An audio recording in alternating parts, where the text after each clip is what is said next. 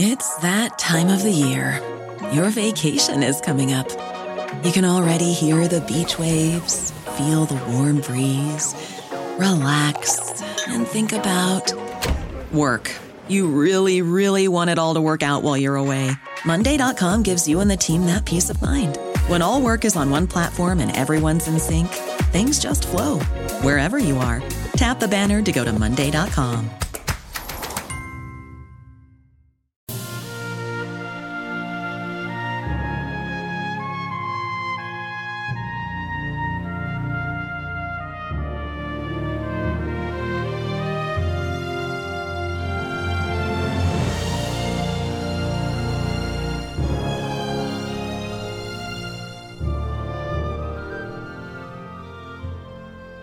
Welcome back, everyone, to 1001 Stories for the Road. This is your host, John Hagedorn, and today we continue Mr. Standfast with Chapter 15 St. Anton. And now, our story. Ten days later, the porter, Joseph Zimmer of Arosa, clad in the tough and shapeless trousers of his class, but sporting an old velveteen shooting coat bequeathed to him by a former German master, speaking the guttural tongue of the Grisons, and with all his belongings in one massive rucksack, came out of the little station of Saint Anton and blinked in the frosty sunshine. He looked down upon the little old village beside its ice-bound lake, but his business was with the new village of hotels and villas which had sprung up in the last ten years south of the station. He made some halting inquiries of the station people, and a cab driver outside finally directed him to the place he sought, the cottage of the widow Summermatter, where resided an English interne, one Peter Pienaar. The porter Joseph Zimmer had had a long and roundabout journey. A fortnight before he had worn the uniform of a British major general. As such, he had been the inmate of an expensive Paris hotel, till one morning, in grey tweed clothes and with a limp, he had taken the Paris Mediterranean Express with a ticket for an officer's convalescent home at Cannes. Therefore, he had declined in the social scale. At Dijon he had been still an Englishman, but at Pontarlier he had become an American bagman of Swiss parentage returning to wind up his father's estate. At Bern he limped excessively, and at Zurich, at a little back street hotel, he became frankly the peasant, for he met a friend there from whom he acquired clothes with that odd rank smell, far stronger than Harris tweed, which marks the raiment of most Swiss guides and all Swiss porters. He also acquired a new name and an old aunt, who a little later received him with open arms and explained to her friends that he was her brother's son from Arosa, who three winters ago had hurt his leg woodcutting and had been discharged from the levee. A kindly Swiss gentleman, as it chanced, had heard of the deserting Joseph and interested himself to find him employment. The said philanthropist made a hobby of the French and British prisoners returned from Germany, and had in mind an officer, a crabbed South African with a bad leg, who needed a servant. He was, it seemed, an ill tempered old fellow who had to be billeted alone, and since he could speak German, he would be happier with a Swiss native. Joseph haggled somewhat over the wages, but on his aunt's advice he accepted the job, and with a very complete set of papers and a store of ready made reminiscences, it took him some time to swat up the names of the peaks and passes he had traversed, set out for St. Anton, having dispatched beforehand a monstrously ill spelt letter announcing his coming. He could barely read and write, but he was good at maps, which he had studied carefully, and he noticed with satisfaction that the valley of St. Anton gave easy access to Italy.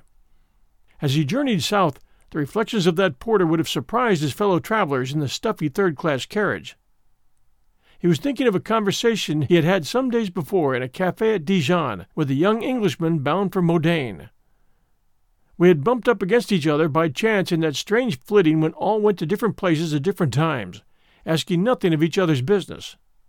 Wake had greeted me rather shamefacedly, and had proposed dinner together, with a young Englishman bound for Modane. As you've already guessed, I am that porter.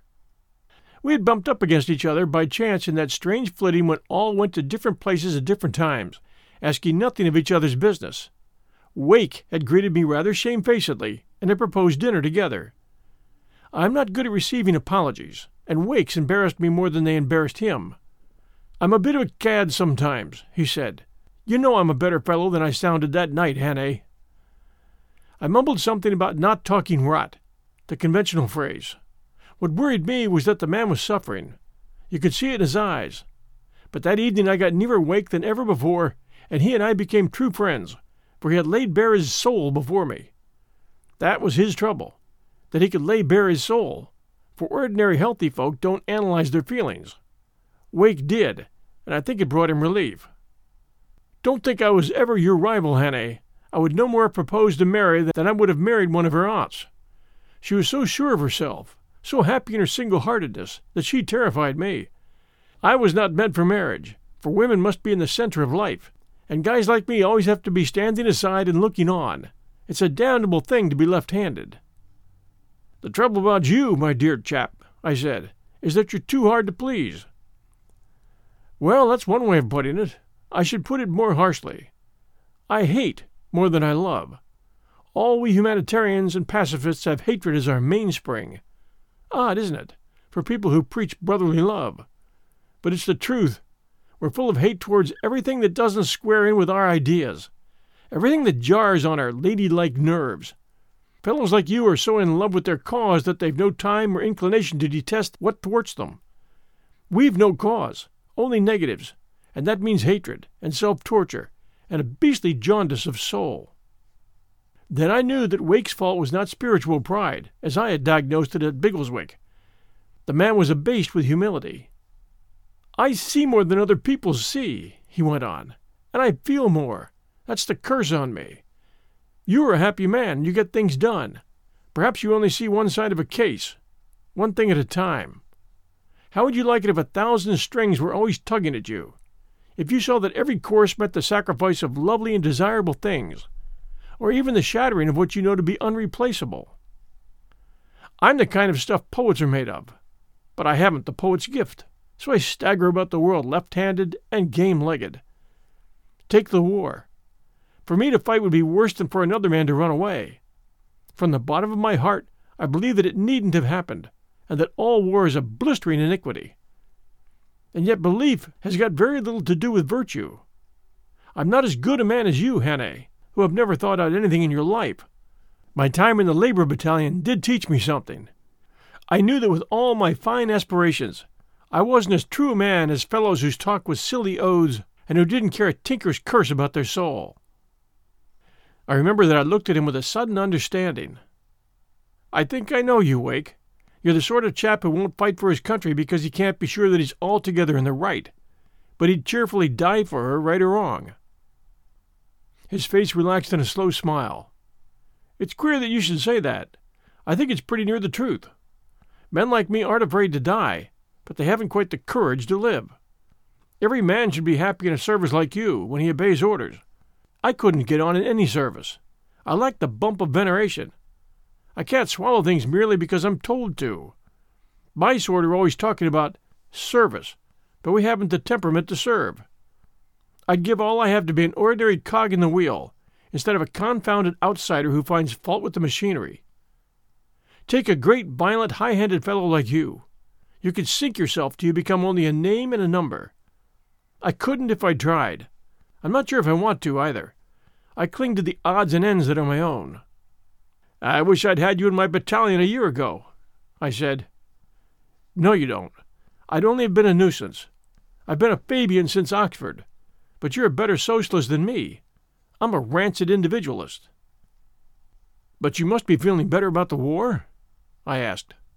No, not a bit of it. I'm still lusting for the heads of politicians that made it and continue it. But I want to help my country, honestly.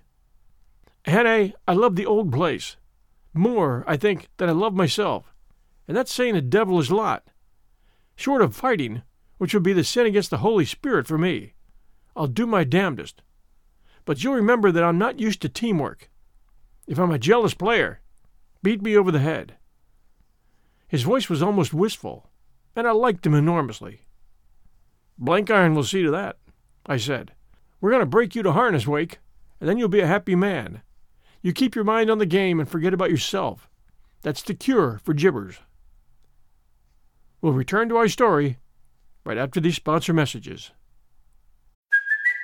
It's Kaley Cuoco for Priceline. Ready to go to your happy place for a happy price? Well, why didn't you say so? Just download the Priceline app right now and save up to 60% on hotels. So, whether it's Cousin Kevin's Kazoo concert in Kansas City, go Kevin, or Becky's Bachelorette Bash in Bermuda, you never have to miss a trip ever again. So, download the Priceline app today. Your savings are waiting. Go to your happy place for a happy price. Go to your happy price, Priceline. And now back to our story. As I journeyed to St. Anton, I thought a lot about that talk. He was quite right about Mary, who would never have married him. A man with such an angular soul couldn't fit into another's. And then I thought that the chief thing about Mary was just her serene certainty. Her eyes had that settled, happy look that I remembered to have seen only in one other human face, and that was Peter's. But I wondered if Peter's eyes were still the same. I found the cottage which had been left perched on its knoll when the big hotels grew around it. It had a fence in front, but behind it was open to the hillside. At the gate stood a bent old woman with a face like a pippin. My makeup must have been good, for she accepted me before I introduced myself. God be thanked you're come, she cried. The poor lieutenant needed a man to keep him company. He sleeps now, as he does always in the afternoon, for his leg wearies him in the night. But he is brave, like a soldier. Come, I'll show you the house, for you two will be alone now. Stepping softly, she led me indoors, pointing with a warning finger to the little bedroom where Peter slept. I found a kitchen with a big stove and a rough floor of planking, on which lay some badly cured skins. Off it was a sort of pantry with a bed for me. She showed me the pots and pans for cooking, and the stores she had laid in, and where to find water and fuel. I will do the marketing daily, she said, and if you need me, my dwelling is half a mile up the road beyond the new church. God be with you, young man, and be kind to that wounded one. When the widow Summermatter had departed, I sat down in Peter's armchair and took stock of the place. It was quiet and simple and homely, and through the window came the gleam of snow on the Diamond Hills. On the table beside the stove were Peter's cherished belongings his buckskin pouch, and the pipe which Jenny Grobelaar had carved for him in St. Helena, an aluminium field matchbox I had given him, a cheap large print Bible such as padres present to well disposed privates, and an old battered Pilgrim's Progress with gaudy pictures. The illustration at which I opened showed Faithful going up to heaven from the fire of Vanity Fair like a woodcock that has just been flushed. Everything in the room was exquisitely neat, and I knew that that was Peter and not the widow Summermatter. On a peg behind the door hung his much mended coat, and sticking out of a pocket I recognized a sheaf of my own letters. In one corner stood something which I had forgotten about an invalid chair. The sight of Peter's plain little oddments made me feel solemn. I wondered if his eyes would be like Mary's now, for I could not conceive what life would be for him as a cripple. Very silently I opened the bedroom door, and I slipped inside. He was lying on a camp bedstead with one of those striped Swiss blankets pulled up round his ears, and he was asleep. It was the old Peter, beyond doubt. He had the hunter's gift of breathing evenly through his nose, and the white scar on the deep brown of his forehead was what I had always remembered. The only change since I last saw him was that he had let his beard grow again, and it was gray. As I looked at him, the remembrance of all we had been through together flooded back upon me, and I could have cried with joy at being beside him. Women, bless their hearts, can never know what long comradeship means to men. It is something not in their lives, something that belongs only to that wild, undomesticated world which we forswear when we find our mates. Even Mary understood only a bit of it. I had just won her love, which was the greatest thing that ever came my way. But if she had entered at that moment, I would scarcely have turned my head. I was back again in the old life and was not thinking of the new. Suddenly I saw that Peter was awake and was looking at me. Dick, he said in a whisper. Dick, my old friend. The blanket was tossed off, and his long, lean arms were stretched out to me. I gripped his hands, and for a little we did not speak. Then I saw how woefully he had changed. His left leg had shrunk, and from the knee down was like a pipe stem. His face, when awake, showed the lines of hard suffering and he seemed shorter by half a foot. But his eyes were still like Mary's. Indeed, they seemed to be more patient and peaceful than in the days when he sat beside me on the buck wagon and peered over the hunting veld. I picked him up. He was no heavier than Mary, and carried him to his chair beside the stove. Then I boiled water and made tea, as we had so often done together. Peter, old man, I said, we're on trek again, and this is a very snug little rendezvous. We've had many good yarns, but this is going to be the best. First of all, how about your health? Good. I'm a strong man again, but slow like a hippo cow. I've been lonely sometimes, but that is all by now. Tell me of the big battles. But I was hungry for news of him and kept him to his own case. He had no complaint of his treatment except that he did not like Germans. The doctors at the hospital had been clever, he said, and had done their best for him. But nerves and sinews and small bones had been so wrecked that they could not mend his leg, and Peter had all the Boer's dislike of amputation. One doctor had been in Damaraland and talked to him of those baked sunny places and made him homesick, but he returned always to his dislike of Germans. He had seen them herding our soldiers like brute beasts, and the commandant had a face like Stumm, and a chin that stuck out and wanted hitting. And a chin that stuck out and wanted hitting. He made an exception for the great airman Lensch, who had downed him. He's a decent man, that one, he said. He came to see me in hospital and told me a lot of things. I think he made them treat me well. He's a big man, Dick, who would make two of me, and he has a round, merry face and pale eyes like like Frickie Celliers, who could put a bullet through a paw's head at two hundred yards. He said he was sorry I was lame, for he hoped to have more fights with me. Some woman that tells fortunes has said that I would be the end of him, but he reckoned she had got the thing the wrong way on. I hope he will come through this war, for he's a good man, even though he's a German. But the others, they're like the fool in the Bible, fat and ugly in good fortune, and proud and vicious when their luck goes. They're not a people to be happy with. Then he told me that to keep up his spirits he had amused himself with playing a game. He had prided himself on being a Boer, and spoken coldly of the British. He had also, I gathered, imparted many things calculated to deceive. So he left Germany with good marks, and in Switzerland had held himself aloof from the other British wounded, on the advice of Blenkiron, who had met him as soon as he crossed the frontier. I gathered it was Blenkiron who had had him sent to St. Anton, and his time there, as a disgruntled Boer, he had mixed a good deal with Germans. They had pumped him about our air service, and Peter had told them many ingenious lies and heard curious things in return. The German is a stout enemy, and when we beat him with a machine, he sweats till he's invented a new one. They have great pilots, but never so many good ones as we, and I do not think in ordinary fighting they can ever beat us. But you must watch Lensch, for I fear him. He has a new machine, I hear, with great engines and short wing spread, but the wings are so cambered that he can climb fast. That will be a surprise to spring upon us. You will say that we'll soon better it, and so we shall, but if it was used at a time when we were pushing hard, it might make the little difference that loses battles. You mean, I said, that if we had a great attack ready and had driven all the Boche planes back from our front, Lensch and his circus might get over in spite of us and blow the gaff? Yes, he said solemnly. Or if we were attacked and had a weak spot, Lensch might show the Germans where to get through. I do not think we are going to attack for a long time, but I'm pretty sure that Germany is going to fling every man against us. That is the talk of my friends, and it is not a bluff. That night I cooked our modest dinner, and we smoked our pipes with the stove door open and the good smell of wood smoke in our nostrils. I told him of all my doings, and of the wild birds and ivory and the job we were engaged on. Blenkiron's instructions were that we two should live humbly and keep our eyes and ears open, for we were outside suspicion, the cantankerous lame Boer and his loutish servant from Arosa. Somewhere in the place was a rendezvous of our enemies, and thither came Chelius on his dark errands. Peter nodded his head sagely. I think I've guessed the place. The daughter of the old woman used to pull my chair sometimes down to the village, and I've sat in cheap inns and talked to servants.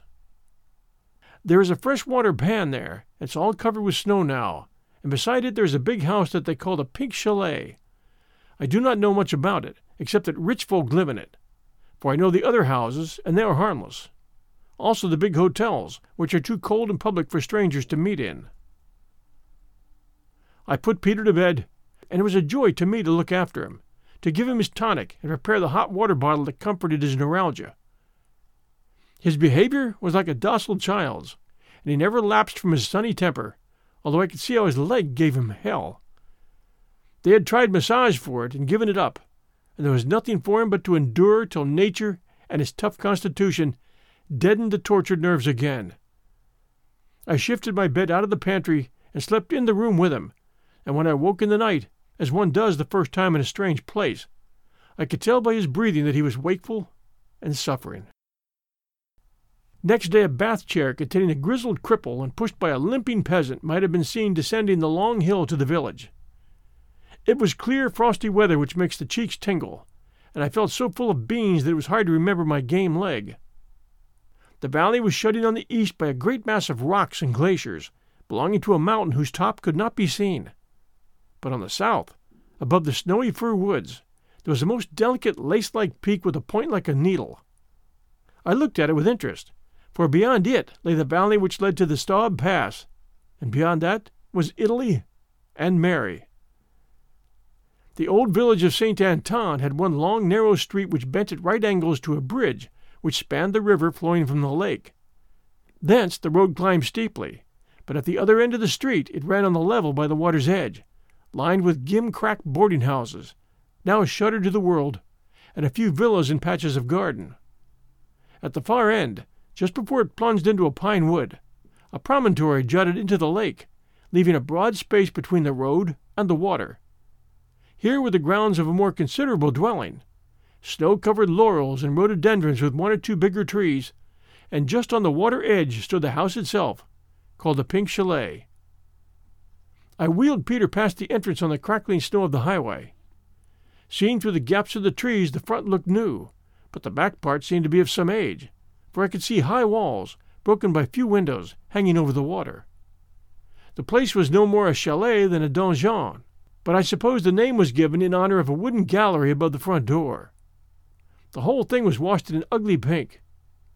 There were outhouses, garage or stables among the trees, and at the entrance there were fairly recent tracks of an automobile. On our way back, we had some very bad beer in a cafe and made friends with the woman who kept it. Peter had to tell her his story, and I trotted out my aunt in Zurich, and in the end we heard her grievances. She was a true Swiss, angry at all the belligerents who had spoiled her livelihood, hating Germany most, but also fearing her most. Coffee, tea, fuel, bread, even milk and cheese were hard to get and cost a ransom. It would take the land years to recover, and there would be no more tourists, for there was little money left in the world. I dropped a question about the Pink Chalet, and was told that it belonged to one Schweigler, a professor of Bern, an old man who came sometimes for a few days in the summer. It was often let, but not now. Asked if it was occupied, she remarked that some friends of the Schweigers, rich people from Basel, had been there for the winter. They come and go in great cars, she said bitterly, and they bring their food from the cities. They spend no money in this poor place. Presently, Peter and I fell into the routine of life as if we had always kept house together. In the morning, he went abroad in his chair. In the afternoon, I would hobble about on my own errands. We sank into the background and took its color, and a less conspicuous pair never faced the eye of suspicion. Once a week, a young Swiss officer, whose business it was to look after British wounded, paid us a hurried visit. I used to get letters from my aunt in Zurich, sometimes with the postmark of Arosa, and now and then these letters would contain curiously worded advice or instructions from him, whom my aunt called the kind patron. Generally, I was told to be patient, Sometimes I had word about the health of my little cousin across the mountains. Once I was bidden to expect a friend of the patron's, a wise doctor of whom he had often spoken, but though after that I shadowed the pink chalet for two days, no doctor appeared. My investigations were a barren business, and I used to go down to the village in the afternoon and sit in an out of the way cafe, talking slow German with peasants and hotel porters, but there was little to learn. I knew all there was to hear about the Pink Chalet, and that was nothing. A young man who skied stayed for three nights and spent his days on the Alps above the fir woods. A party of four, including two women, was reported to have been there for a night. all ramifications of the rich family of Basel. I studied the house from the lake, which should have been nicely swept into ice rinks, but from lack of visitors was a heap of blown snow. The high old walls of the back part were built straight from the water's edge. I remember I tried a short cut through the grounds to the high road and was given good afternoon by a smiling German manservant. One way or another, I gathered there were a good many serving men about the place, too many for the infrequent guests, but beyond this I discovered nothing.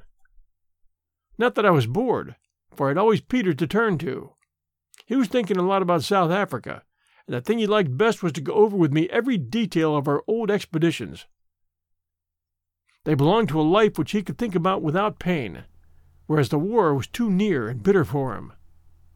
He liked to hobble out of doors after the darkness came and look at his old friends, the stars. He called them by the words they use on the veld, and the first star of the morning he called the Voorlooper, the little boy who inspans the oxen, a name I had not heard for twenty years. Many a great yarn we spun in the long evenings, but I always went to bed with a sore heart.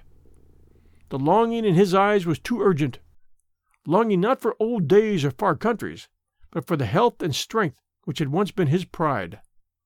One night I told him about Mary. She'll be a happy missy, he said, but you will need to be very clever with her, for women are queer cattle, and you and I don't know their ways. They tell me English women do not cook and make clothes like our vrouws, so what will she find to do?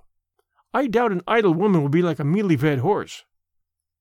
It was no good explaining to him the kind of girl Mary was, for that was a world entirely beyond his ken. But I could see that he felt lonelier than ever at my news. So I told him of the house I meant to have in England when the war was over an old house in a green hilly country, with fields that would carry four head of cattle to the morgen, and furrows of clear water, and orchards of plums and apples. And you will stay with us all the time, I said. You'll have your own rooms and your own boy to look after you and you will help me to farm, and we'll catch fish together, and shoot the wild ducks when they come up from the pans in the evening. I have found a better countryside than the Houtbosch, where you and I plan to have a farm. It is a blessed happy place, England. He shook his head. You're a kind man, Dick, but your pretty missy won't want an ugly old fellow like me hobbling about her house.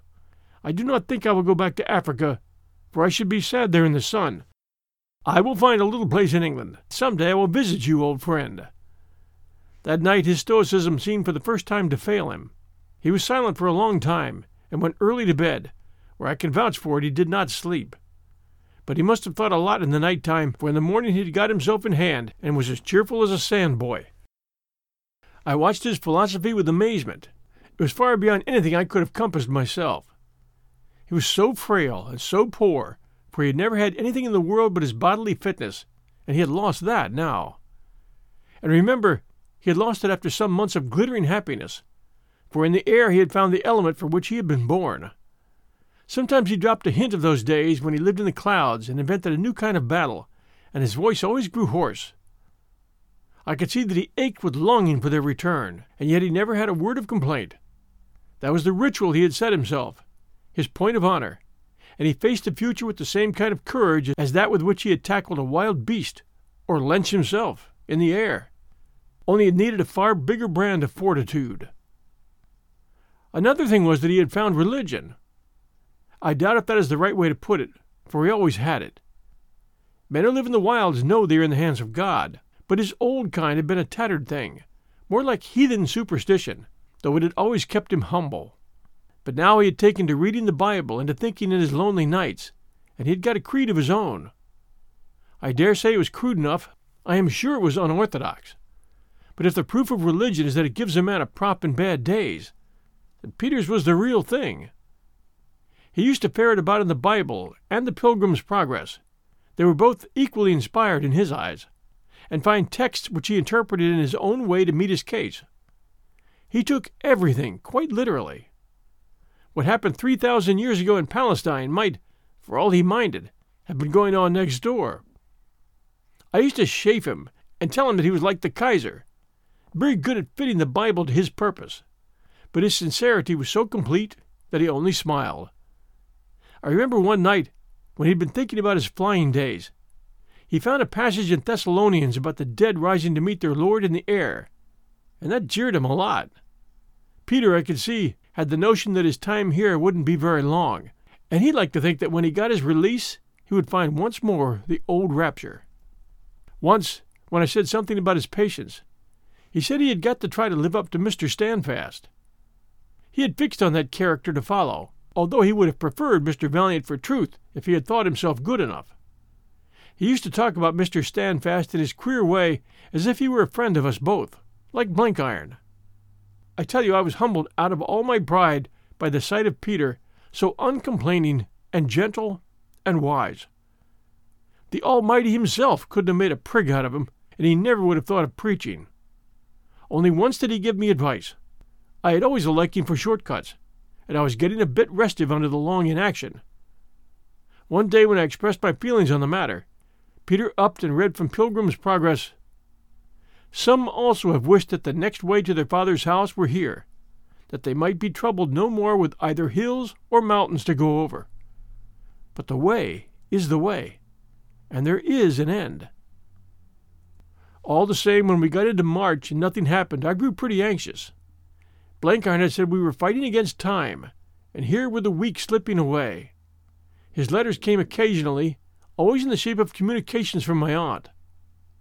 One told me that I would soon be out of a job, for Peter's repatriation was just about through, and he might get his movement order any day. Another spoke of my little cousin over the hills, and said that she hoped soon to be going to a place called Santa Chiara in the Val Saluzzana. I got out the map in a hurry and measured the distance from there to St. Anton, and poured over the two roads thither, the short one by the Staub Pass, and the long one by the Marjolana. These letters made me think that things were nearing a climax, but still no instructions came. I had nothing to report in my own messages. I had discovered nothing in the Pink Chalet but idle servants, and was not even sure if the Pink Chalet were not a harmless villa, and I hadn't come within a thousand miles of finding Chelius. All my desire to initiate Peter's Stoicism didn't prevent me from getting occasionally rattled and despondent. The one thing I could do was keep fit, for I had a notion I might soon want all my bodily strength. I had to keep up my pretense of lameness in the daytime, so I used to take my exercise at night. I would sleep in the afternoon, when Peter had his siesta, and then about ten in the evening, after putting him to bed, I would slip out of doors and go for a four or five hours' tramp. Wonderful were those midnight wanderings. I pushed up through the snow laden pines to the ridges where the snow lay in great wreaths and scallops, till I stood on a crest with a frozen world at my feet, and above me a host of glittering stars. Once on a night of full moon, I reached a glacier at the valley head, scrambled up the moraine to where the ice began, and peered fearfully into the spectral crevasses. At such hours I had the earth to myself, for there was not a sound except the slipping of a burden of snow from the trees, or the crack and rustle which reminded me that a glacier was a moving river. The war seemed very far away, and I felt the littleness of our human struggles till I thought of Peter turning from side to side to find ease in the cottage far below me. Then I realized that the spirit of man was the greatest thing in the spacious world. I would get back about three or four, have a bath in the water which had been warming in my absence, and creep into bed, almost ashamed of having two sound legs, when a better man a yard away had but one. Oddly enough, at these hours there seemed more life in the pink chalet than by day. Once tramping across the lake long after midnight, I saw lights in the lake fronted windows which ordinarily were blank and shuttered. Several times I cut across the grounds when the moon was dark. On one such occasion a great car with no lights swept up the drive, and I heard low voices at the door. Another time a man was hastily past me, and entered the house by a little door on the eastern side, which I had not before noticed. Slowly the conviction began to grow on me that we were not wrong in marking down this place, that things went on within it that deeply concerned us to discover, but I was puzzled to think of a way I might butt inside. But for all I knew, it would be upsetting Blenkiron's plans, for he had given me no instructions about housebreaking. All this unsettled me worse than ever, I began to lie awake planning some means of entrance. I would be a peasant from the next valley who had twisted his ankle. I would go seeking an imaginary cousin among the servants. I would start a fire in the place and have the doors flung open to zealous neighbors. But then, suddenly, I got instructions in a letter from Blenkiron. It came inside a parcel of warm socks that arrived from my kind aunt. But the letter for me was not from her. It was in Blenkiron's large, sprawling hand, and the style of it was all his own. He told me that he had about finished his job. He had got his line on Chelius, who was the bird he expected, and that bird would soon wing its way southward across the mountains for the reason I knew of. We've got an almighty move on, he wrote, and please God you're going to hustle some in the next week. It's going better than I ever hoped. But something was still to be done. He had struck a countryman, one Clarence Donne, a journalist of Kansas City, whom he had taken into the business. Him he described as a crackerjack and commended to my esteem. He was coming to St. Anton, for there was a game afoot at the Pink Chalet, which he would give me news of. I was to meet him next evening at 9.15 at a little door in the east end of the house. For the love of Mike, Dick, he concluded, be on time and do everything Clarence tells you as if he was me. It's a mighty complex affair, but you and he have sand enough to pull through. Don't worry about your little cousin. She's safe and out of the job now. My first feeling was one of immense relief, especially at the last words. I read the letter a dozen times to make sure I had its meaning. A flash of suspicion crossed my mind that it might be a fake, principally because there was no mention of Peter, who had figured large in the other missives. But why should Peter be mentioned when he wasn't in on this piece? The signature convinced me. Ordinarily, Blenkiron signed himself in full with a fine commercial flourish. But when I was at the front, he had got into the habit of making a kind of hieroglyphic of his surname to me and sticking J.S. after it in a bracket. That was how this letter was signed, and it was sure proof that it was all right. I spent that day and next in wild spirits. Peter spotted what was on, though I did not tell him for fear of making him envious. I had to be extra kind to him, for I could see that he ached to have a hand in the business. Indeed, he asked slyly if I couldn't fit him in, and I had to lie about it and say it was only another of my aimless circumnavigations of the pink chalet. Find something where I can help, he pleaded. I'm I'm pretty strong still, though I'm lame, and I can shoot a bit. I declared that he would be used in time, that Blenkiron had promised he would be used, but for the life of me I couldn't see how. At nine o'clock on the evening appointed, I was on the lake opposite the house, close in under the shore, making my way to the rendezvous. It was a cold black night, for though the air was clear, the stars were shining with little light, and the moon had not yet risen. With a premonition that I might be long away from the food, I had brought some slabs of chocolate, and my pistol and flashlight were in my pocket. It was bitter cold, but I had ceased to mind weather and wore my one suit and no overcoat. The house was like a tomb for silence. There was no crack of light anywhere, and none of those smells of smoke and food which proclaim habitation.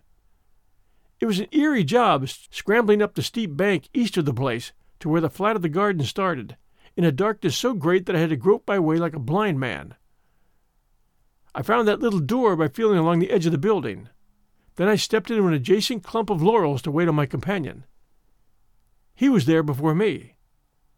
Say, I heard a rich Middle West voice whisper, Are you Joseph Zimmer? I'm not shouting any names, but I guess you're the guy I was told to meet here. Mr. Donne? I whispered back. The same, he replied. Shake. I gripped a gloved and mittened hand which drew me towards the door. Thanks for joining us today for Mr. Standfast, Chapter 15. Next week, Sunday night, 8 p.m. Eastern Time, Chapter 16 begins. I lie on a hard bed. Everyone stay safe, and we'll be back before you know it.